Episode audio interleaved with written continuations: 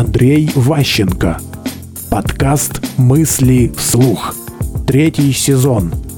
Голос Левитана. Вот, допустим, Левитан, когда говорил в жизни, голос у него был такой средний, ничего выдающегося. Но когда он говорил в те микрофоны старые, получалось совершенно фантастическое ощущение – худенький еврей создавал совершеннейшую мощь, как бы охрененную, так сказать, вот на большое расстояние.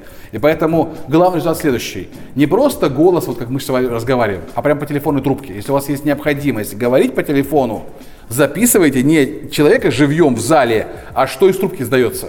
С учетом помех, всех трескотней и так далее. Если у вас подчиненные вынуждены по телефону много звонить, если у вас есть подчинение колл-центр, набираете туда людей с хорошим голосом. Как главный критерий отбора не компетентность и умение, а голос, чтобы людям было приятно слушать. Хороший голос очень хорошо продает, очень помогает удержать внимание, фокус и так далее. Если у человека голос быстрый, как у меня, раздражающий, там какой-то брызгающий, то по телефону еще хуже, больше помех, ничего не понятно, людям это, ну, как бы не, не хотят они разговаривать с тем, у кого голос неприятный.